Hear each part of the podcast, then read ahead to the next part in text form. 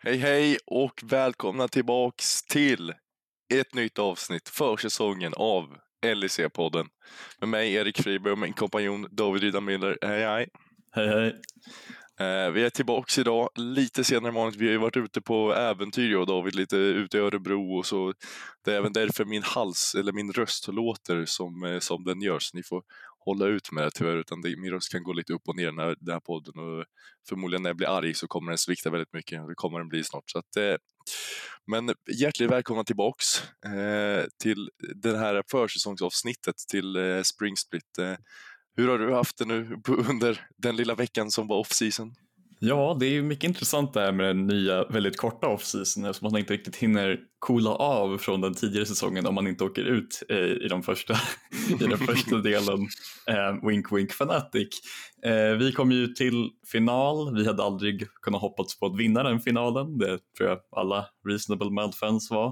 Eh, men jag är ganska nöjd med eh, liksom vilan. Jag har sett att många av våra spelare har varit aktiva i solo queue och vissa av dem i Champions Q när den väl har spelats. Eh, så jag är hoppfull inför säsongen. Ja, som ett Fnatic-fan så känns det ju ändå som att det är nu det börjar på riktigt. Va? Det är ju nu. Innan så var det lite träning, lite uppvärmning, men det är nu som det verkligen börjar kännas. Alltså. Stämningen bara börjar hetta till lite och det, det är nu det är dags. Men om vi ska gå igenom körschemat då så har vi ju lite seriesnack igen. Eh, det lär väl bli ett av de sista sillesnacken på rätt, ett bra tag kan man väl tänka sig kanske. Men eh, vi kör lite sillesnack, sen kör vi lite, lite lagrankning och predictions vad vi tror att folk slutar. Sen har vi tillbaka våra bets, eh, banger bets idag. Lite predictions slutar vi med ett freaks quiz. Eh, men där har vi väl bara körschemat så vi kan väl hoppa rakt in i sillesnacket, silly news där Fnatic har gjort klart med sin nya headcoach som kommer bli Nightshare som senast varit i Immortal så har väl inte haft jättemycket success där borta. Nej, det är mycket intressant pickup Fnatic gör här av Nightshare. Jag har aldrig hört talas om honom tidigare egentligen. Jag följer inte NA tillräckligt mycket och jag följer definitivt inte den tjeckiska eh, regional-ligan. Eh, men eh, det är förmodligen därför de har plockat upp honom. Eh, Nightshare har tidigare coachat Humanoid för tre eller fyra år sedan. Eh, han har inte haft speciellt mycket succé i sin coachingkarriär. Eh, han har aldrig placerat speciellt bra. Eh, han har vunnit eh, tjeckiska regionalligan men han, spelade, eller han coachade också det mest eh, det dyraste laget, det som har mest pengar i hela Tjeckien i varje e-sport basically, eh, e-suba. Eh, och eh, det brukar ju bidra till att eh, de får bäst spelare. Eh, det kan man, de har ju i och för sig det, man kan också säga att ja, de har ju utvecklat talang. Det har de definitivt. Alla, tjeckiska, typ alla bra tjeckiska spelare har gått igenom ESU, förutom Carsey. Eh, så det kan, man kan väl ge lite grann till honom där, eh, men han var inte där superlänge heller. Så han har egentligen bara Humanoid och eh, tror jag som är de två centrala som han har eh, haft en liten hand i överlag så är jag lite förvånad att de går för honom när folk som Youngbuck finns på marknaden. Eh, jag vet, jag vet inte ifall du förväntar dig någon eh, sån här signing eller ifall du förväntar dig Youngbuck? Eh, nej, jag hade ju inte förväntat mig en sån här grabb eh, som kommer ner. Jag trodde vi skulle gå för någon mer rutinerad som kan städja upp eh, det här laget som ändå var rätt splittrat efter en dålig winter så trodde jag att vi skulle gå för någonting som kan komma in med järnhand och bara visa vägen vart de skulle gå. Eh, men det blir Nightshare, det känns ju som du säger bara för att få tillbaks kanske Humanoid på någon typ av normal form eh, som man ändå har hållit som man inte visar nu. Eh, och om vi kollar på Nightshares performance i Immortals så har det ju inte varit jätte, det har inte jätte, varit jättevackert utan Eh, sen så laget han har haft att jobba med är väl inte det bästa heller. Eh, dock så kan man kanske se någon liten ljusglimt att när han har varit i Academy i Immortals eh, och jobbat med lite mindre eh, lite yngre spelare så, så har han ändå gjort ett helt okej okay jobb. Han har fått upp en sån som Arrow till att bli en, en decent ADC. Så jag vet inte riktigt vad jag ska känna om han. Han får väl prova sig själv men det här känns ju bara som att få upp Humanoid på någon typ av någon typ av form igen och låta Hiva fixa det andra med laget. Eh, vilket jag tycker kan vara konstigt för att jag hade gärna sett en sån en rutinerad coach eh, komma in och visa det här laget vart de skulle ta vägen. Eh, känns fortfarande lite ovisst eh, på coachingsidan tycker jag. Eh, om vart det här laget är på väg. Eh, Men han kan för, det kan ju försvåra inte bli så mycket sämre så att det, det, kan ju, det här kan nog bli rätt så bra i alla fall. Eh, om han kan få Humanoid att komma på någon typ av form igen. Eh, sen så har de ju Fnatic kickat eh, deras performer coach Sense, eh, deras psykolog. Och det är väl helt rätt kanske. Det känns ju konstigt att ha kvar honom efter egentligen typ två splits där det har varit extremt mycket drama och ingenting har funkat. Då känns ju, vad gör du ens i det huset där spelarna lever? Vad jobbar du med om du inte kan få spelarna att må bra och inte bli arga på varandra? Det känns ju som ett A och O för en psykolog eller en performance coach att få ut det bästa ifrån personen. Eh, och det känns ju verkligen inte som att han har lyckats med det. Nej, eh, det, det är lite mer av en reaktionär eh, sak än eh, Crushers avsked med tanke på att han förmodligen bara blev kickad på grund av Reckless eh, intressanta moments på stream eh, som jag tror du, du väl lite mer ord om än jag har. Ja, om vi ska gå igenom det här så gick ju eh, Reckless ut och eh, streamade eh, på eh, för någon vecka sedan här i helgen Eh, och berättade egentligen om vad som har hänt under off-season, under seasonen och allting. Eh, och där har han gått igenom allt ifrån vad han kände kring off-season, hur det här laget inte fungerade och så. Och vi kan väl börja med eh, vad som hände i off-season där han egentligen eh, gick ut och sa att eh, Kermin Corp tog bort halva hans eh, eller buyout och han behövde betala ut sin egen eh, 50 procent av det. Eh, vad, om vi ska börja där, det var väl ändå rätt snällt av Carmine Corp att göra på det sättet, för de hade ju lätt kunnat gjort så att bara nej, vi har kvar din eh, buyout. Absolut, det visar ju att de eh, åtminstone vill sina spelare sitt bästa. Eh, och det, det, det bådar gott för en org som eh, förvisso vill ha goodwill eftersom att de vill in i LEC inom snar framtid. De missade ju bara förra säsongen på grund av eh, Team Heretics bud eh, som var lite högre. Eh, så det är både gott för den orgen att få lite mer goodwill från, eh, från fansen över att de lyckas sänka med hela 50 procent. Det är ju bra för dem liksom. Ja, det ger ju en, det ger ett tryggt intryck för kommande spelare också. Eh, sen efter det så pratade han lite om, eh, när han signade för Fnatic, att eh, han hade frågat Fnatic Management, Sam Matthews och Dardo då, finns det någon möjlighet om att Upset kommer kunna få komma in under 2023 och spela? Eh, varpå de har sagt tvärnej, att det finns inte en chans att eh, de kommer gå tillbaka till Upset och fråga honom om någonting eller någonting. Eh, jag, om jag har förstått rätt så stod det till och med i eh, Reckless kontrakt att Upset inte kan replace honom. Eh, sen så gick ju eh, Fnatic i den här lilla, lilla off-season nu eh, mellan Winter och Spring och frågade Upset och hörde sig av om han skulle vilja spela med Fnatic. Varpå Upset säger att han inte vill spela med det här laget och, och speciellt under den här managementen med Dardo. Eh, varpå Reckless får höra det här och blir ju alltså förståeligt ledsen eh, och arg. Eh, och man kan ju inte göra så mot sin franchise player om vi säger så. Har du signat Reckless för det här året och sagt det här till honom, då kan du ju inte börja gå ut tillbaks till Appset och börja eh, fråga om ett kontrakt där. Eh, så funkar det ju inte. Du kan ju inte gå och börja hålla på och hoppa tillbaks och hålla på så. Eh, det är ju andra saken. Om vi ska stanna upp där också, vad, vad tycker du om den Ja, jag tycker, att det är, alltså, jag tycker det är intressant från ett rent eh, juridiskt perspektiv eftersom att han har det, jag kommer ihåg att han sa att han hade det på pappret, det fanns i kontraktet. Så rent juridiskt så borde det ju inte gå igenom även om det bara var verbalt eh, som Fnatic hade frågat Upset och Upset sa ju tvärnej så det spelar ingen roll i, i det långa loppet men eh, obviously är det ju de, liksom devastating för honom att veta att de vill inte ha honom. Eh, men eh, samtidigt så tycker jag att det är liksom lite, lite two-faced av honom, av Reckless själv, att, att bry sig om det här? Eftersom att det var exakt samma sak här mot Fnatic när han lämnade för G2. Han gav ju, förvisso var det ju verbalt eh, som han sa till eh, Fnatic Management och Sam Matthews att han kunde stanna, eller han skulle stanna i Fnatic 100% eh, och sen så basically inom en vecka så hade han redan lämnat för G2 vilket jag tycker är så här, Ja, du får ju lite karma där kanske, men givetvis är det ingenting som någon bör eh, liksom få. Eh, de bör inte behöva uppleva det här eftersom att det står redan i deras kontrakt, men det är fortfarande lite karma. Ja, eh, jag, det här var ju bara perspektiv ifrån Reckless. Att, eh, jag gillar ju inte Reckless och jag tycker att e-, efter det han gjorde, där han sa att han vill, kommer signa ett nytt kontrakt med Fnatic när han lämnar för G2 och sen lämnar till G2 utan att säga någonting. Alltså, han får ju lite, han får ju ta lite, han kan ju inte gå ut och måla upp Fnatic som en så stor bov i det här. Du kan ju inte måla ut din arbetsgivare på det sättet som man egentligen gör för alla.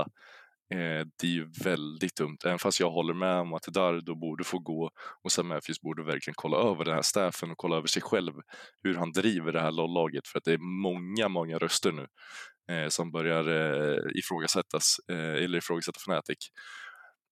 Men med det sagt, eh, du, ja, när du går ut så mot ditt eget lag, mot din egen arbetsgivare, alltså det är ju totalt katastrof. Du kan ju inte göra det mot någon som betalar din lön, tycker inte jag. Och när det handlar om så stor lön också, att gå ut och kasta dem under en buss på det sättet, det tycker jag är direkt pinsamt och direkt genant ifrån Reckless att göra i det här läget. Jag hoppas verkligen att de har tagit ett snack med honom att du kan inte gå ut så här. Jag vet att innan så har han sagt också att eh, han inte kommer vara tyst längre, för han har varit tyst under hela sin karriär när det handlar om sånt här. Eh, och det har inte slutat bra. Och det, det kan jag förstå att det, det handlar om mycket fuffens i den här scenen, men att gå ut på det sättet, på den nivån som vi ändå är, håller, håller på nu med miljoner, det är ju bara skamligt om du frågar mig. Och jag hade, jag hade varit extremt arg om jag hade varit en eh, högre uppsatt hos Fnatic just nu när jag ser den. Eh, sen så har väl Eh, sen så gick ju Reckless, om vi fortsätter eh, att prata om laget, så sa han väl bara att de aldrig riktigt kom igång från första starten. Eh, de kunde aldrig hitta mättan, eh, de kunde aldrig liksom få ett bra teamplay och det var väl det vi förstod också.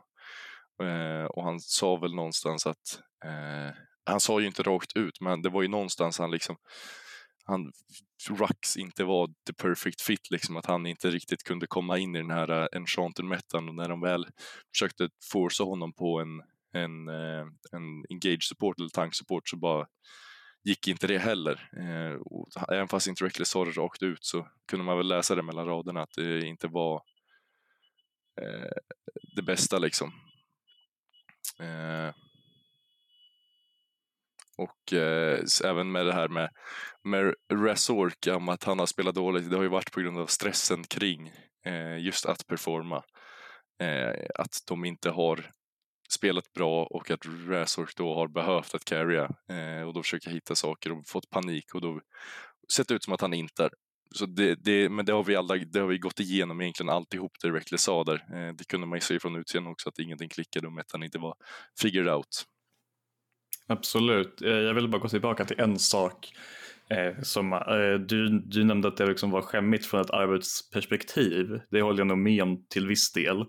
Eh, men samtidigt så som ifall jag hade varit Fnatic-fan hade jag ju varit väldigt glad att han faktiskt kom ut och säger det ändå. För att liksom, som fan så förväntar jag mig nästan att jag ska kunna få reda på vissa av de här delarna eh, utan större problem. Och när han kommer ut på sin stream som är en av de största LOL-streamsen oftast Eh, så får ju han ger ju ganska mycket bra information egentligen eh, till fansen och det visar ju till en viss del att han fortfarande bryr sig.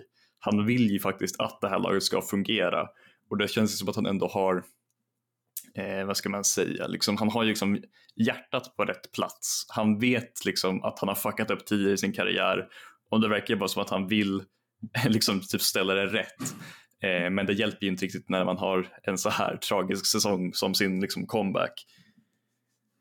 Nej, jag förstår vad du säger, men jag tycker fortfarande på det sättet han ändå, det kändes ändå som att han ville kasta någon under bussen och jag vet inte vad jag tycker om det i det läget som vi är i nu. Eh, jag förstår verkligen hur han känner. Jag kan, jag kan se hur det verkligen tar på en. Vi pratade lite om det innan, eh, det här med Razork, eh, eller jag nämnde det med Razork och vi ville köpa ut Eljoja, att du kan inte double down eh, på Razork då efter att ha gått efter Eljoja på det sättet. Eh, det kommer förstöra ens mental. Så jag förstår ju vad Reckless menar i det här. Men jag tycker fortfarande på det sättet han gör det är inte på ett så proffsigt sätt som jag hade önskat och det känns verkligen som att folk Eh, det hjälpte ju inte mot det här dramat som har varit mot Fnatic om vi säger så. Det gjorde det absolut inte. Eh, jag vet inte. Jag vet inte riktigt vad jag ska känna, jag är lite delad i det här. Eh, och sen som vi ska gå över det sista så det som var droppen för honom det var ju när han eh, började prata om att eh, hade Upset tagit hans plats nu så hade hans karriär varit över och han hade inte vetat vad han skulle göra efter karriären och då började jag gråta på stream. Eh, det, är, alltså det är ju fint på något sätt för det visar ju ändå att han bryr sig så pass mycket. Men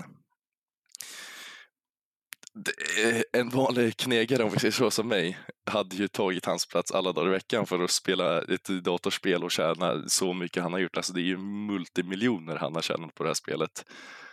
Och han har liksom lagt sitt liv på det och det är ett val. Att då börja gråta på stream framför så många och fortsätta liksom. Eh, det kan vara fint och så, jag förstår den vinkeln och det argumentet. Jag tycker att det blir lite för lite töntigt nästan eh, hur han sitter och ha, säger att han inte har någonting om han inte har det här dataspelet. För att det är inte så att om hans spelarkarriär tar slut imorgon, att han inte kan få ett annat jobb inom LOL. Det är ju bara, det, det är ju trams.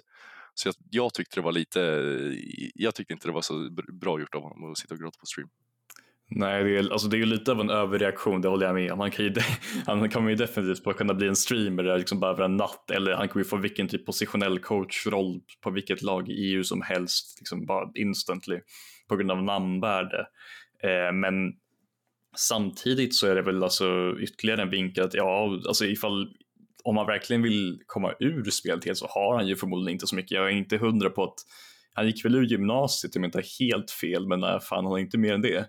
Eh, och han har ju ingen riktig livsexperience utanför eh, LOL, så det är ju lite av den vinkeln jag tar som liksom att han har ju inte supermycket förutom LOL, men givetvis ifall den här scenen stannar kvar i flera år till så är han ju set for life basically ifall han får rätt typ av roll. Ja, och det är, inte, det är inte det att han inte kommer ha något jobb efter. Det är inte det jag säger. Det, det kan jag också förstå. Det är jobbigt. Det lider ju många av att man kan vara stressad av jobb eller familj eller någonting sånt. Det är inte det jag säger. Det kan vi klart vara ledsen över. Men just att han säger att han inte har någonting annat än LOL när han har tjänat så pass mycket pengar på det och sitter och gråta på stream för folk som sitter och går till jobbet klockan sju på morgonen, kommer hem vid fem och liksom tjänar medelmåttig lön jämfört med Reckless som kan sätta sitt eget schema, spela datorspel om dagen och tjäna miljoner. Den kontrasten blir ju lite jobbig tycker jag eh, att ha i åtanke när han sitter och gråter på stream. Sen förstår jag absolut att det här tomrummet som känns när Fnatic går efter upset i offseason, det, det måste ju kännas som att en tjej liksom eh, är otrogen mot en på ett sätt. Det blir väl det hålet i en när, när man får höra någonting sånt och sen att komma på att min karriär hade kunnat varit över på bara om upset hade bestämt sig för att signa det här kontraktet. Så jag kan ju förstå att det blir väldigt mycket på samma gång. Men jag tycker man kan göra det på ett bättre sätt än att gråta på stream. Det är fair. är vi klara med Fnatic? Jag tror vi är klara med Fnatic. Om man har åsikter om min eh, inte så emotional take på Reckless så får man jättegärna skriva in till oss. Vi finns på Twitter och Instagram och, och, diverse sidor så det är bara att skicka in frågor. Om vi går över till nästa lag som har gjort en change så är det ju Vitality som kom ändå rätt sent va? Eh, den changen tycker jag. Det är ju Neon ut och Upset in. Vilket monster move och du har ju hintat lite om att du trodde den skulle komma den här splitten. Jag trodde den definitivt skulle komma efter nästa men de väljer att dra proppen så här snabbt och byta ut det nu. Jo, men det var ju det sista jag sa innan, för, innan sista episoden eh, slutade. Att jag ville se Neon ut, Upset in. Och det var ju givetvis den transfern alla ville ha egentligen. Eh, redan från liksom eh, Winters början. Eller innan Winter snarare.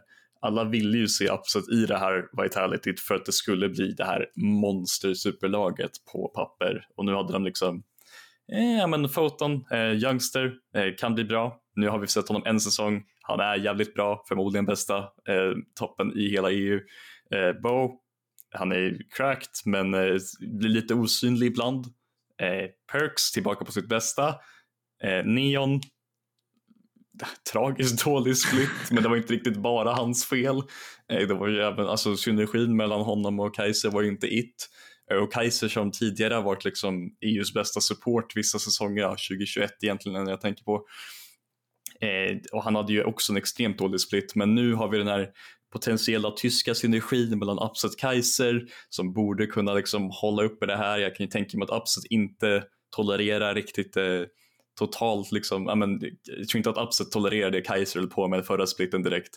Jag tror aldrig att Kaiser kommer få liksom springa in och bara liksom fucka upp någonting jättesnabbt i level 1 eller level 2 eh, med, Kaiser, med Upset som AD Carry och jag, jag, är väldigt hype på den här Vitality-rosten. Jag tror att de kan bli en riktig, riktig threat eh, om Bo och eh, Photons engelska eh, har börjat bli ännu bättre nu.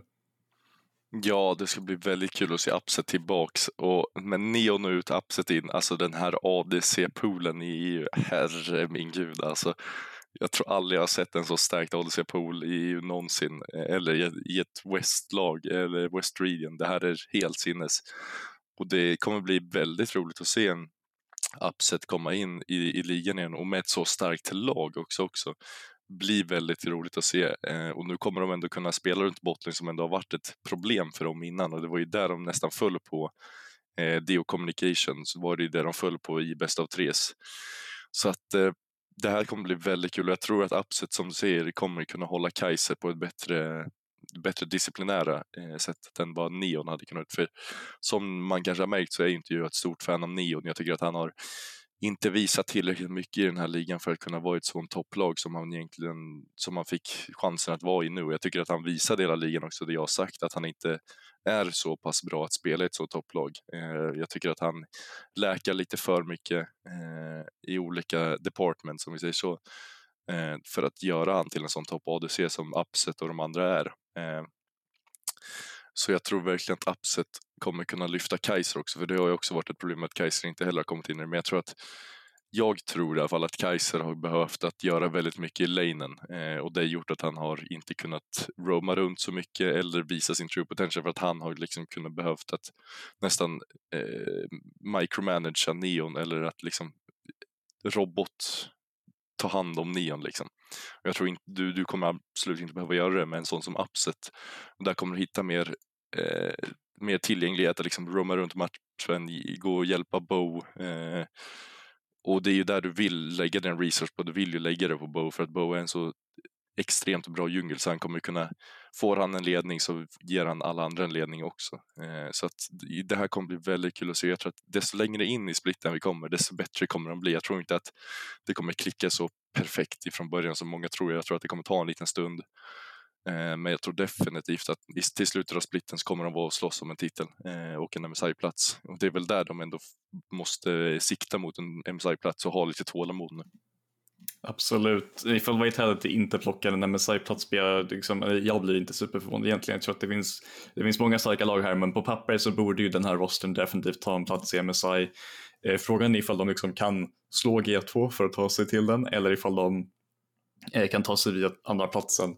Men det här laget måste till MSI rent på papper och annars så är det väldigt svårt att säga att eh, Neo har fått tillbaka sina pengar eh, på rosten. Om de inte kommer till World så imponerar det där också. Eh, givetvis så borde den här rosten komma till Worlds men eh, man, man kan aldrig vara för säker med de här eh, superlagen. De har ju aldrig riktigt funkat tidigare eh, och eh, det ser ut att kunna bli, det här skulle kunna bli liksom den största super, superteam-failen Eh, förmodligen i EUs historia. Ja, men jag tycker ändå att vi har sett tendenser på att det här kommer funka bättre än tidigare superteams. Jag tänker på ett 2021 G2 med Reckless Wonder. Det känns ju inte som att det är sådana två spelare vi har på Silence. Det känns som att Photon ändå inte... Photon är väl en av de mindre aggressiva koreanerna. Eh, om man jämför honom med Chasey där Chasey tar ut carries och blir spel, där de spelar runt Chasey och gör det på ett bra sätt så tycker jag inte att Photon gör på det sättet. Han känns mer trygg och känns mer som att han kan spela runt en annan lane också och göra på ett väldigt bra sätt och vara mer reliable för laget som i helhet. Eh, samt som Upset kan carrya definitivt. Eh, och jag tror att det är det det här laget kommer behöva och jag tror att det är det som kommer göra det till ett bättre lag också. För, för om du tänker i late game också, innan så har det ändå varit Bow och Photon som har varit de som har varit eh, ahead i lane och i professionell League of Legends så är det ju oftast den som är feedad eller den som har mest guld i laget som kommer behöva kala. Och det kanske har varit det problemet de har haft, att de, det är de två som har varit ahead och det är de två som behövt kala efter det. Och det är där det kan ha gått lite fel. Så jag tror att om de kan lyssna på kanske en Upset Kaiser som kommer kala eh, och en Perk som kan hjälpa till eh, så kan de definitivt se bättre ut på kommunikationsvägar också. Jag tror att får de bara, får de bara till det så är de bästa laget i EU, tror jag tror det finns definitivt en chans. Jag håller med om basically allt du säger. Eh, jag tänkte vinkeln på foton mot Chasey, eh, bara en liten nitpick, eh, att det är egentligen att Foton kan ju spela allt. Han är ju mycket mer han är ju många fler liksom, eh, han är lite med en schweizisk armékniv. Han kan ju spela carries till högsta nivå, han kan spela tanks till högsta nivå, han kan spela bruisers till högsta nivå. Eh, det enda vi inte sett honom spela är väl egentligen range tops, men range top är inte riktigt meta. Eh, Chasey kan ju, han är ju förmodligen EUs näst bästa eh, carry top bakom förmodligen Adam eh, i ren carry performance, men han kan ju inte riktigt spela tanks på han kan spela tanks på en, EU, eh, på en LEC-nivå, man kan inte spela den på liksom en, en bra nog nivå eh, för internationell competition. Det såg vi ganska fort på hans, typ, hans spelstil på till exempel Zion där man ser att han positionerar sig som en carry fast han spelar en full tank. Eh, och det är där man har liksom det här lilla gapet mellan honom och Foton som visar att han har ju mer djup. Eh, men jag håller definitivt med om resten du sa. Eh, deras, de har ju mer Eh, säkerhet med Upset. Upset är ju väldigt van vid att eh, absorbera majoriteten av eh, eh vad heter det? resurser eh, och han är ju extremt konsistent på att carrya. Det är ju det som är, gör honom så extremt bra. Han är ju väldigt sällan behind. Han har alltid impact i fighter. Eh, hans liksom, sämsta säsong någonsin var väl typ i Schalke. Då var han fortfarande liksom, typ en topp 6 AD carry. Det kan inte många andra säga att deras sämsta säsong är. Eh, så det är ju sjukt imponerande och det lär ju dra Vitality ganska långt. Eh, både i, i vår region och kanske internationellt också förhoppningsvis. Ja, men det, är som du säger att eh, botlane vinner inhemska titlar, toplane vinner internationell och Vitality har definitivt båda så att där kommer bli kul att se. Eh, är vi klara med Vitality? Vi kommer komma tillbaka till dem sen under vår lagranking och så. Så nästa är ju Excel som egentligen bara har signat en ny headcoach, Hidion, Hidon Dansk. Eh, född 00, lite ung coach. Lite roligt. Det kommer bli kul att se en så pass ung coach komma in i ligan men eh, vi vet väl egentligen inte någonting om honom. Han har ju inte varit i något LSI-lag eller i något större lag. Nej, jag har väldigt dålig koll på honom. Jag kollar tyvärr inte speciellt mycket alls på nordiska och UK eh, ERLen, NLC och det är där han har hört hemma eh, med eh, sin, i, i, sin coachingkarriär. Hans coachingkarriär är väldigt kort egentligen. Eh, han har coachat on and off under två år men det är basically bara typ fyra, fem månader total liksom coaching experience eh, vilket gör mig lite så här milt oroad för Excel för den här grabben har, han spelade inte på en hög nivå i sin liksom semiprofessionella amatörkarriär eller vad man ska kalla det. Eh, han spelade i UK-ligan som var under NLC för x antal UK-organisationer som jungler eh, och sen har han basically bara coachat i eh, väldigt korta stinter. Eh, hans längsta stint som coach eh, för ett riktigt lag som faktiskt är ett riktigt professionellt lag eh, är två månader vilket är så här, är det här verkligen den personen de vill ha som, eh, som coachar de här veteranerna i Excel? Eh, jag är väldigt intresserad av att se hur det här kommer funka. Eh, men jag har hört många på Twitter från NLC-sfären säga att den här grabben kan sina saker, så det kommer, jag, jag litar på dem. Jag hoppas att Excel har plockat upp en framtida stjärncoach, men jag har verkligen ingenting jag kan bidra med egentligen, för det här är bara spekulation. Eh, ja, nej, jag har absolut ingen aning heller, men det är ju inte coachen som ska göra det här laget. Det är de som spelar nu som behöver verkligen ta, ta tag i sig själva och fixa det här nu för att inte hamna där nere igen. Eh, om vi, när vi ändå pratar om där nere, ska vi kanske gå över till eh, lagrankingen och vart Låt vi tror att alla slutar. Prediction. Eh, där vi egentligen har gjort en en prediction på eh, de första tre veckorna där vi tror att efter den här, eh, efter stage 1 där vi tror att alla slutar är det väl. Yes. Eh, jättebra, men alltså ska vi bara börja nerifrån? nu, nu börjar rösten gå neråt. Eh, ni får hålla ut. Men eh, ska vi bara börja nerifrån kanske? Vilken är din tionde plats?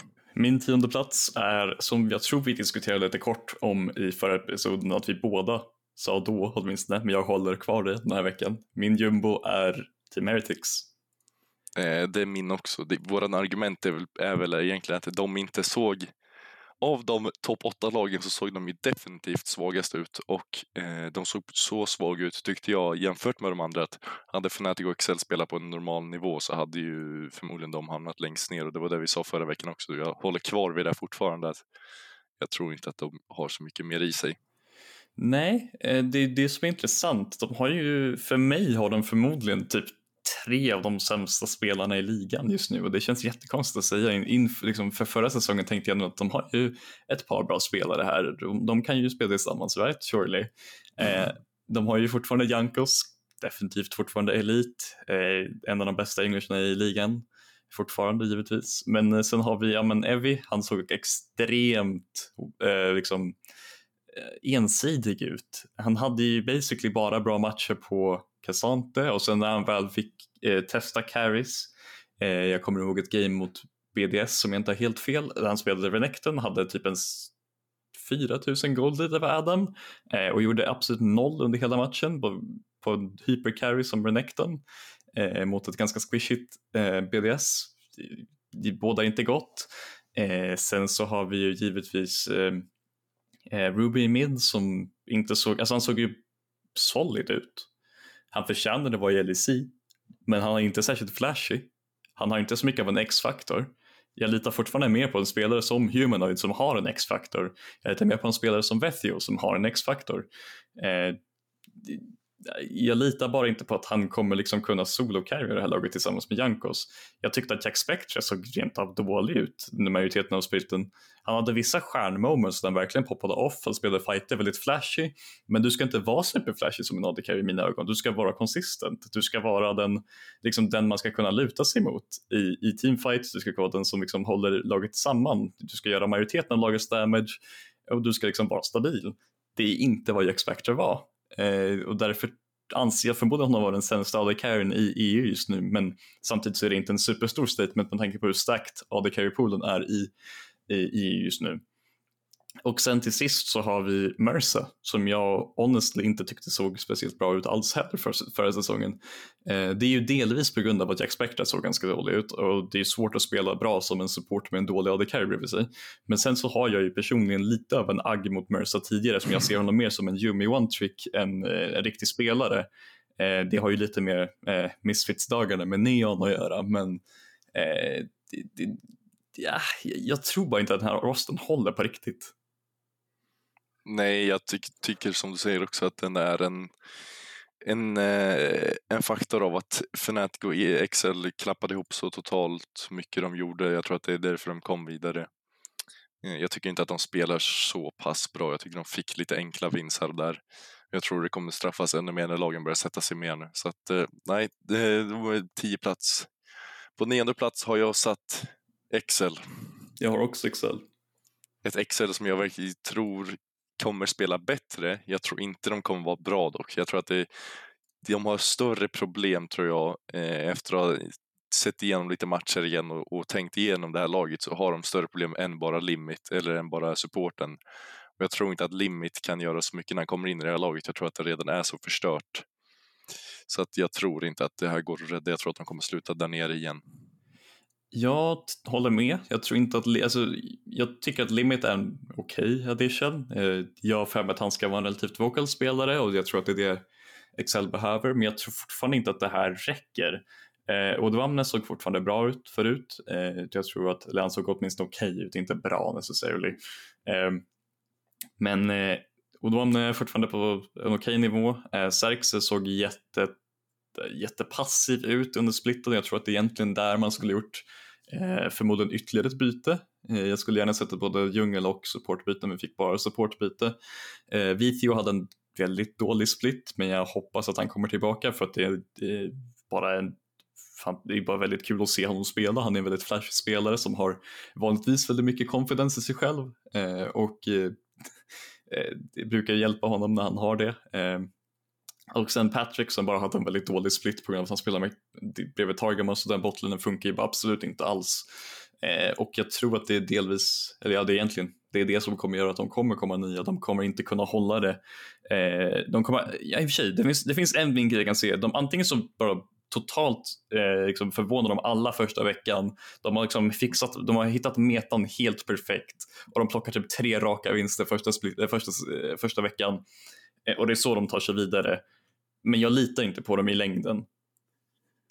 Nej, och som du säger, mycket kommer handla om i första isen att hitta metan och det, det var det vi såg att metan kommer vara det viktigaste att hitta nu i början av eh, säsongen eh, för att kunna få ganska lätta wins mot lag som inte riktigt har förstått den än. Men på åttonde platsen har jag satt ett Astralis. Vem annars har sett Astralis där? Jo, jag. Men om vi ska, det är kanske lite förvånande att vi sätter Astralis där med tanke på att de ändå hade en så eh, bra Winter Split och såg så promising ut. Men det jag landar i är att jag tror inte att Leader är det rätta för dem tyvärr. Jag tror att det kommer bli lite för mycket av det goa. Jag tror att det kommer vara du kommer behöva hjälpa alla lanes och jag tror att när du ska hjälpa alla lanes med en så orutinerad djungel som 1-3 är eh, jag tycker fortfarande att 1-3 ska vara i ligan. Jag tycker att han ändå visade eh, att han kan spela spela på ett bra sätt men jag tycker definitivt inte att det är snällt mot honom att sätta in honom i det här laget när alla lanes vill ha hjälp och alla lanes har visat att de behöver och kan liksom omvandla. Så jag tror inte att det kommer bli så bra. Jag tror att det kommer bli lite för mycket av det bra liksom. Så att eh, jag tror inte på att eh, Astralis kommer göra en lika bra split som förra. Nej, jag tror inte heller att de kommer göra en lika bra split som förra det är på, på grund av att jag anser att Leader är lite av, liksom, men som du säger, han är lite, lite för mycket av det goda kanske inte det jag skulle säga i och för sig. Jag skulle nog säga, alltså han är lite mer av en coinflip-spelare. Han, han bidrar ju med sin stil, han, han kommer med sin stil, han gillar att spela melees, han kan spela range, han tycker om att spela melee mids. Eh, det tvingar bitvis laget in i en typ av stil, eh, av en typ av draftstil, vilket jag inte tror att Astralis exakt det de behöver. Eh, enligt mig så behöver de ju snarare en eh, ganska self-sufficient midlaner eh, som kan liksom spela mer av en supportive roll även om midlane förmodligen är den viktigaste rollen i vanligtvis i väst. Eh, de har ju både Kobbe och Jonghun nere bort eh, som hade en väldigt bra split båda två. Kobbe är förmodligen lite bättre än Jonghun. Ehm, och jag anser att de bara borde fortsätta bygga på det egentligen. Eh, Finn ser ju fortfarande bra ut överlag. Han ser solid ut. Eh, Eh, och eh, jag vet bara inte ifall det här, alltså Astralis kan, de kan både komma, de kan komma sist och de kan komma liksom högst, högst för mig kanske sexa. Eh, det är svårt för mig att placera dem egentligen men de känns, de känns lite coinflip eh, på grund av både faktorn av 1-3 som jag fortfarande inte tycker om alls eh, och eh, faktorn nu av Leader som är lite mer av en coinflip-spelare än I, Dior, I guess Dior var lite av en coinflip-spelare men inte på, inte på samma sätt som Leader. Dior var bara dålig, Leader är eh, lite mer aggressiv och liksom, han, han, vill, han vill skapa egna egna plays. Eh, stod mest bara där och dog. Eh, så det, det är väl egentligen skillnaden nu. Där har vi en bra preview också, det gillar vi att se. Eh, på min sjunde, ska vi köra, eh, jo sjunde är vi på. Sjunde har jag BDS. Ja, jag har Fnatic. Okej, okay, jag tog BDS för att jag tror att eh, jag tror att metan inte kommer vara så vänlig mot ett BDS. Jag tror att eh, desto mer handlar om botlane när vi kollar i andra regions vad jag känner och jag känner att Crowny, Labrover, de spelade bra. Det, det, ska de verkligen ha, men jag tycker inte att de gjorde på det sättet bra som jag hade förväntat mig. Jag hade velat se mer av carries och mer av en mer liksom jag vet inte hur jag ska förklara men det känns när de hamnar på, liksom på gin och varus varje game eh, på Crowny så är det ju bara utility du vill ha ifrån Crowny. Du vill inte att han ska dö och du vill att han bara ska ge dig utility senare i fights. Och jag tycker inte att det kanske kommer räcka nu. Jag tror att du kommer behöva steppa upp mer och jag tror inte att det här laget i en helhet verkligen kan matcha de andra lagen som jag ser det. Nej, det är en intressant punkt med BDS här för att jag har dem en plats högre på sjätte plats personligen så det är inte stor skillnad på de här platserna. Eh, och BDS är ju som du säger ganska meta-reliant överlag. Eh, jag tror att eh, det, det stora frågetecknet är egentligen Adam om han fortsätter, han är ju ganska känd för att picka off meta så jag är inte superorolig för honom egentligen. Eh, behöver bara få ganska proaktiva djungelpicks och så kan han fortfarande eh, spela väldigt bra tror jag. Jag tror att jag litar mer på honom än jag gör på eh, gör av många andra djunglers i vår liga just nu. Eh, Nuke är inte lite, eller Nuke är ju lite av en, inte coin flip-spelare längre vilket känns konstigt att säga för han gick väldigt väldigt dålig tidigare. Eh, nu var han ju bara solid överlag för splitten. Eh, laget känns lite skill capped på något sätt. Det finns en viss nivå de kan nå eh, och jag tror nästan att det känns som att de potentiellt nådde den förra splitten. Eh, jag tror att de skulle kunna gått till femte eller femte sjätte plats istället för liksom eh, vad heter det sjunde åttonde plats. Eh, jag tror de egentligen borde gått över Astralis, men jag tror att det är liksom taket för den här rostern. Eh, egentligen så skulle de behöva liksom en stjärn midlaner som kan på carrya på riktigt och inte bara vara liksom eh, solid i vissa games och bara rent ut dålig i vissa games. De behöver någon riktig, eh, riktig carry mid istället för eh, nuclear vint. Ja, som säger, om, eh, om du vill prata lite om din Fnatic som jag har också på en sjätte plats, så att vi har ju bara väntat mig på det, men om du, om du tar dem lite snabbt. Ja, jag eh, resonerar ju på det sättet att eh, Fnatic inte är redo. Eh, jag tror att det är en ganska vanlig take för Fnatic här. Jag tror att jag hörde, jag har inte, jag har hört dig prata om Oskarnin och jag har hört Yamato prata om Oskarnin, Ni har haft lite olika, eller Oscarinin eller vad fan det heter. Ni har haft lite olika takes han ska vara en okej okay carry-spelare men samtidigt så säger Yamato att han är eh, Eh, absolut inte redo och kommer bedrunkna i toppoolen i EU vilket skrämmer mig väldigt mycket eftersom att toppoolen i EU är inte speciellt bra förutom typ topp 5. Eh, eh, och sen så jag förstår fortfarande inte hur Razor och Humanoid spelar på samma lag. Eh, det, det, det känns bara som att de är masochister, de vill ha den här dåliga djungelmidduon. De vill förlora midjungelduo varenda game. Eh, om de lyckas spela, eh, om de lyckas få det igång det här med en, en spansk topp, eh, så Rastricon ytterligare en, eh, eh, han har en eh, vad heter det, en nationell kompis i laget och Humanoid har fått sin nationella kompis i, i coach. Det kanske löser det.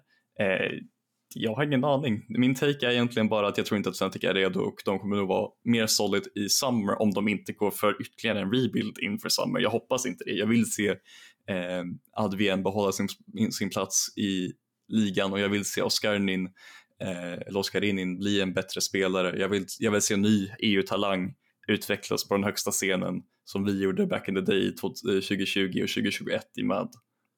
Ja, eh, du måste verkligen ge de här två eh, tid och vänt, tid och liksom och, och tålamod nu för att det här ska funka. Eh, jag satte dem på sjätte plats bara för jag tror att de kommer kunna hitta mättan lite bättre med de här eh, spelarna och jag tror att eh, de kommer ha lite bättre kemi nu eh, och jag tror att det egentligen, jag tror att egentligen att de kommer hamna på ungefär samma score som BDS. Jag tror bara att det kanske är någon tiebreaker där eller någonting som får dem upp på en sjätte plats. Eh, men Eh, som du säger, Oskar, jag tror definitivt att han kommer drunkna som Yamato säger när jag har sett honom spela. Eh, jag tror inte han kommer vara så pass dominant eller bra heller, men jag tror att han kommer vara helt, helt okej. Okay. Jag tror att han kommer se lite vilsen ut de första eh, matcherna. Jag tror inte han kommer bomba ut så hårt. Som jag har pratat om så är han helt okej okay i lane, han brukar vinna dem i. Eh, problemet är att han inte vet vilka, hur han spelar sidelane och när han ska eh, joina laget, vad jag har sett.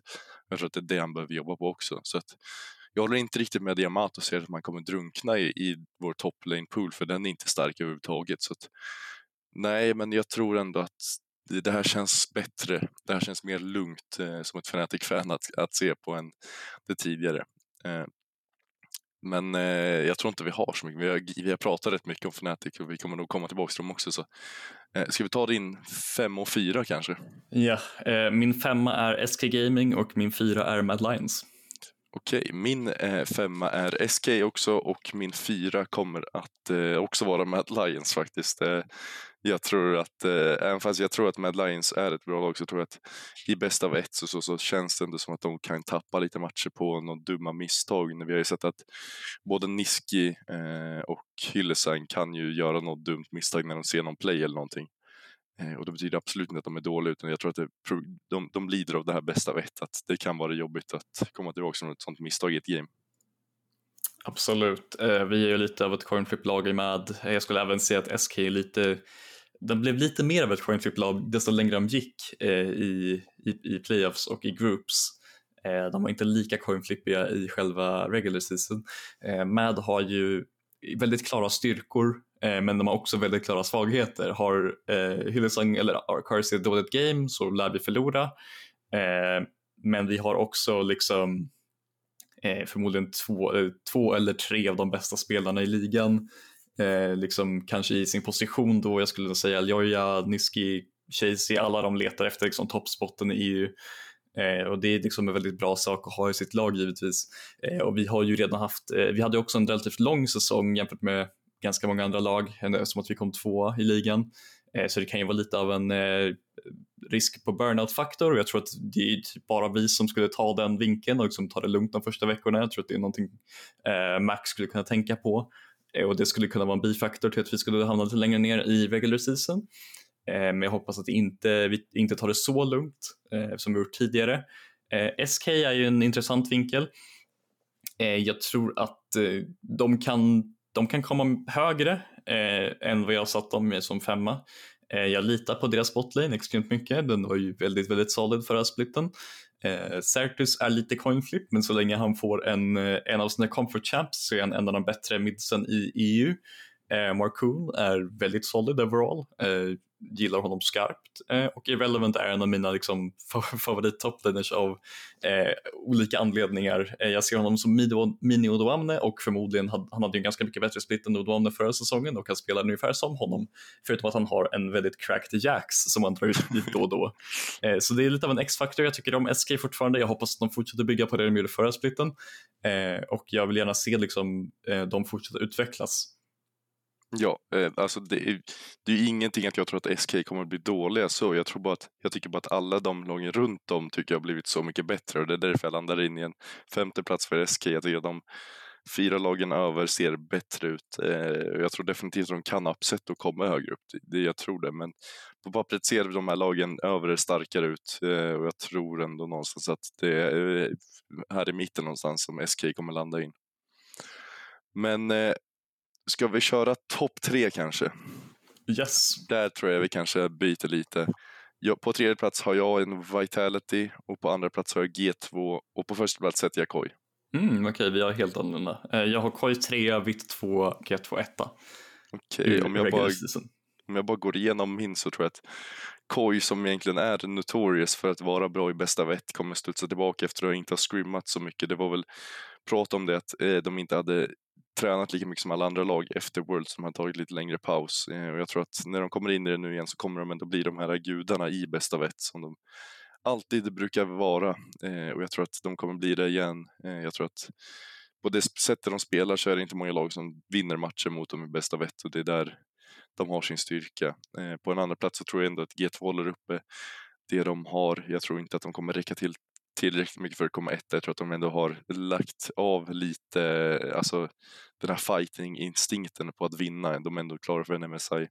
Så jag tror att de lägger mer fokus nu på att bli den bästa de kan sig själva än att, än att vinna liksom. Och en Vitality på tredje plats grundar egentligen bara på att jag tror att Vitality kommer se bättre ut så längre in i splitten vi kommer. Jag tror att eh, det här laget kommer ändå behöva lite tid att komma in i Jag tror att de första, den första veckan här kan se lite skakig ut och den andra i början av andra veckan också kanske lite skakig. Men efter det tror jag att de kommer börja rampa upp vinst och vinst och sen så i slutet av eh, den här splitten hade jag inte blivit förvånad om vi sitter och pratar upp en final mellan eh, Vitality och något annat lag.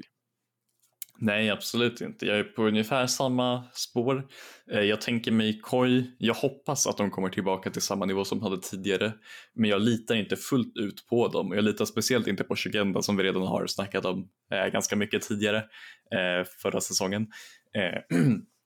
Jag hoppas att han antingen får ytterligare en chans som carry-spelare eller att de bara liksom totalt dubblar ner på att du ska bli en full tank, du ska bli en av de bästa weaksidesna i EU eh, och liksom actually coacha dem till det istället för att liksom eh, låta dem spela lite eh, carries och lite tanks i scrims. Jag vill se honom bli en av de här typerna av spelarna, inte båda. Eh, jag vill se Komp tillbaka på samma nivå som han var tidigare. Jag vill se Trimby tillbaka på samma nivå som han var tidigare och sen är basically hela eh, Koi tillbaka till det de borde vara och då borde de vara uppe i Eh, i regular season åtminstone och slåss om eh, plats ett. Eh, Vitality, jag resonerar ungefär som dig. Eh, jag tror att de har ett eh, ganska tufft första schedule om jag inte minns helt fel. Ja, det har de. de möter oss i MAD, de möter Excel och de möter Fnatic så det är ju semitufft. På papper är det ju inte supertufft eftersom att de möter två eh, bottenlag från förra säsongen men jag tror inte att det, båda lagen har ju någonting att slåss om nu och det är inte så att de kommer liksom ramla över för dem. Nej, eh, båda lagen vill ju visa någonting nu så att det kommer ju definitivt bli tufft för Vitality. Exakt, exakt och Fnatic har ju ytterligare en vinklat att de vill slå uppset så det är ju så här och vi vill slå eh, Kaiser och det, det, finns liksom alla de här typerna av vinklarna. Det är ju perfekt för storytelling. Eh, men eh, eh, jag tror att Vitality, som du säger, kanske har en tuff första vecka, men jag tror att de rampar upp ganska fort. Sen beror det på ifall de går för att vinna många bästa vets, då kan de ju fortfarande bara säga att ja, men upset, eh, vi ger dig basically 95% av våra resurser eh, och sen så får du bara en V9. Eh, det har ju hänt tidigare och det funkar ju ganska bra, speciellt i Fnatic under den här liksom, kaosperioden där Humanoid och Razork bara absolut inte fungerade den tog er till Worlds ändå eh, genom basically upset eh, MV9 varje game. Eh, så det är på något sätt jag tänker om Vitality. G2 tror jag, eh, jag kanske overestimatar G2 eh, alltså i ren regular season grej för jag tror att de kommer ju ta det lugnt som du säger. Jag tror de kommer ta det mer lugnt nu när de vet sin nivå. Jag tror att det kan bli fler av de här klassiska G2 momentsen, att de kanske droppar några games till, ja men de de droppar ju alltid ett game, minst ett game till så här riktig, riktiga jumbon som kanske droppar ett game till Heretics, eh, de kanske droppar ett game till Astralis, vem fan vet. Eh, jag sätter dem ändå topp för jag har för mycket respekt för deras, eh, för deras botside. Eh, ingen disrespect till eh, Broken Blade överhuvudtaget direkt. Men Hansa och Mikkex är extremt läskiga samt att Caps är tillbaka på sin högsta nivå. Och det är väldigt svårt att stoppa det här laget på papper. Eh, sen vill jag gärna se Jaik fortsätta ha eh, en lika bra split eh, som man hade förra splitten. Eh, det enda som jag tycker G2 behöver jobba på är väl att spela från behind, eh, vilket de inte riktigt får göra i EU. Eh, så det kan ju vara en av vinklarna de folk plockar matcher mot G2, men jag tror att de har eh, det mesta i liksom, de har allt i sig för att ta en första plats i regular season. Frågan är bara för att de vill. Eh, ja, eh, det kommer ju bli väldigt kul. Jag tror att vi, vi kommer komma tillbaka till de här listorna så får vi se lite vad vi, vad vi gissade och vart folk hamnade. Eh, men det var väl de listorna. Ja, det tror jag. Eh, ja, ska, ska vi gå över på våra bets kanske? Eh, våra bets där vi har tagit ut, så vi har lite olika taktiker fortfarande, alltså vi, vi kan inte komma överens om en taktik, men det, det kanske är bra, ni får välja lite vilken. Jag har gått för en trippel, eh, där vi har en Fnatic mot Excel, en Fnatic, BDS mot SK, SK och sen SK mot Astralis, där går jag för Astralis. Och allt det här får du för en, eh, en trippel för 6,5. Jag tycker ändå att det känns ändå rätt, alltså det är lite risky med den sista matchen och om hur Fnatic eh, vaknar upp. Men det är liksom, det känns ändå, magkänslan säger att det här känns bra alltså. Jag tycker om din överlag, det är bara det att jag, jag, jag skulle se alla matcher som typ kanske, det, det finns en vikt i myntet men det är fortfarande en coin flip. Eh, det är liksom eh, Astralis mot SK, jag tror jag fortfarande, jag skulle nog alltid ta SK där personligen. Eh, eh, sen är det SK mot BDS Eh, ja, den är jättetajt på papper. Eh, har, liksom, har Adam en bra dag så kan det vad som helst hända. Eh, och Fnatic mot Excel, ja den tror jag faktiskt att Fnatic kommer vinna. Eh, men jag tycker om den överlag. Jag tycker att det är en bra value bet på 6,5 och jag skulle nog kunna göra den ifall jag inte var eh, lite av en pussy. Eh, och det är därför jag har satt ihop min egen femling här eh, med lite mer, eh, vad ska man säga, Eh, lite mer value betting på lägre stakes. Vi har G2 slår Heretics, eh, vi har Koi slår Astralis, eh, vi har Vitality slår Excel, eh, nästa är BDS slår Heretics och sista är lite av en gamble, eller ja det är ganska mycket av en gamble actually. Eh, det är Mad Lions slår Koi. Eh, och alla de här fem bidrar, eller blir tillsammans en 6,6 eh, och det här är ju en klassisk typ av min typ av bettingstil med många relativt lätta matcher på papper eh, som måste gå igenom för att du ska kunna få ut någonting. Annars så, eh, ja, det, det, går ju att tjäna bättre pengar på lättare sätt än att göra på det sättet jag gör. Eh, ja, men där har ni våra bets. Kom ihåg att ni måste vara över 18 och behöver ni hjälp med någonting så finns stödlinjen. Eh, ska vi bara gå igenom våra predictions? Det blir nog det sista vi kan göra då, för jag måste tyvärr springa och, och hämta. Eh, behöver agera taxi, men vi hinner med en snabb prediction som vi kör lite snabbt. Okej. Eh, första veckan har vi Excel mot Fnatic. Jag har tagit Fnatic, jag antar att du också gör det. Det har jag gjort. Eh, nästa match är BDS SK. SK. Yes, jag har BDS där. Eh, nästa match är Mad mot Vitality. Eh, jag kommer gå med Lions för jag tror att Vitality kommer struggle lite första, första veckan som jag sa. Jag tänker att det här är en typisk match Mad kommer förlora och därför kommer jag gå Vitality även om det stinger lite grann eftersom att det är mitt lag. nästa match är Koi mot Astralis. Eh, Koi. Jag sätter också Koi. Eh, sista matchen för dag ett är Team Heretics mot G2 och jag går G2. Alltså, jag går också G2 där faktiskt. Wow, vad konstigt. eh, första, dag, eh, första matchen av dag två i Superpubliken är Mad mot BDS. Jag har gått Mad. Jag går också med. Eh, Excel mot Vitality. Här eh, tar jag Vitality, jag tror att de kommer tillbaks. Ja, jag går också Vitality här. Nästa match är Fnatic mot SK. Let's go Fnatic. Jag tror att vi, vi hittar tillbaks till vinnarspåret nu. Jag säger att SK fortsätter sin explosiva förra säsong och tar en match mot Fnatic här. Eh, G2 mot Astralis. Jag kommer säga Astralis här, för jag tror Leader kommer ha en big performance mot Caps och kommer verkligen show upp. Jag sätter G2 för att vara safe, men jag skulle verkligen vilja se Astralis ta G2. Det hade varit ganska kul. Eh, sista matchen dag två är Team Heretics mot Koi. Jag har gått Koi. Jag har också gått Koi. Eh, Dag tre i Superweeken är första matchen SK mot Astralis. Jag har gått SK. Jag går Astralis här för jag sa det i mitt bett. Yes. Eh, andra matchen är BDS mot Heretics. Jag har gått BDS. BDS. Eh, Koi mot Mad. Eh, riktig fanfavorit, åtminstone för lag utan fans. Eh, jag har gått Mad. Jag går Koi bara för bästa vett. Det är fair. Eh, näst sista matchen är G2 mot Excel. Jag har gått G2. Jag går G2 också. Sista matchen är en riktig banger och det är Vitality mot Fnatic. Den här gör ju ont. Ja, kan, ja, okej, jag kommer säga Vitality. Ja, jag kommer också säga Vitality. Jag tror tyvärr att uh, Absolut kommer få uh, han kommer extra mycket motivation i sig att liksom slå den här organisationen uh, som kom liksom crawling back till honom efter att ha bänkat honom utan riktig anledning. Uh, I och för sig var det han som bänkade sig själv men uh, spelar ingen roll.